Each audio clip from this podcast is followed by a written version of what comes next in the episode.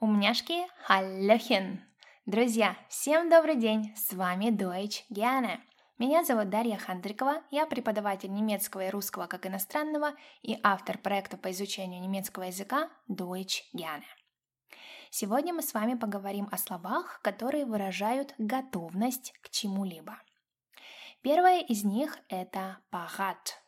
«Пагат» переводится как «готовый» или «наготове». В каком же контексте может употребляться это слово? Давайте посмотрим на примерах. Вариант первый.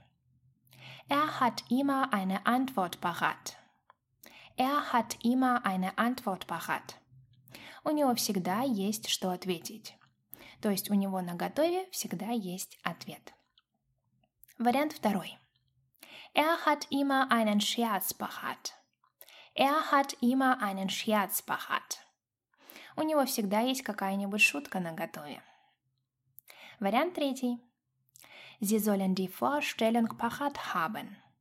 Sie sollen die Vorstellung parat haben. Речь идет, например, об экзамене, и представление о вас перед комиссией должно быть заранее приготовлено и выучено наизусть еще дома. Также ранее существовал такой вариант, как «Wir sind parat». Wir sind parat. Мы готовы. Но этот вариант является на сегодняшний день уже устаревшим, и ему на смену пришли два других варианта, а именно fertig sein und bereit sein. Fertig sein und bereit sein. Как их не путать между собой? Вариант ich bin bereit, ich bin bereit означает «я готов что-то сделать», то есть к чему-то приступить. Например, Ich bin bereit, weiter zu arbeiten. Ich bin bereit, weiter zu arbeiten. Я готов продолжить работать. Второй же вариант Ich bin fertig. Ich bin fertig. Также переводится как «я готов», но уже в значении «я закончил что-то делать». Например, задание на уроке немецкого. Представим ситуацию, что преподаватель вам дал письменное задание, вы его закончили и хотите известить об этом учителя. Тогда вы можете сказать «Ich bin fertig». «Ich bin fertig».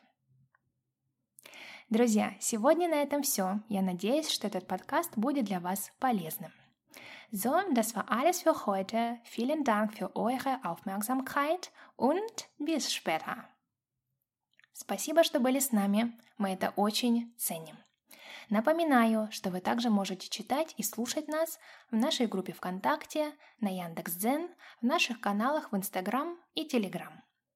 Успехов в изучении немецкого языка и до скорого!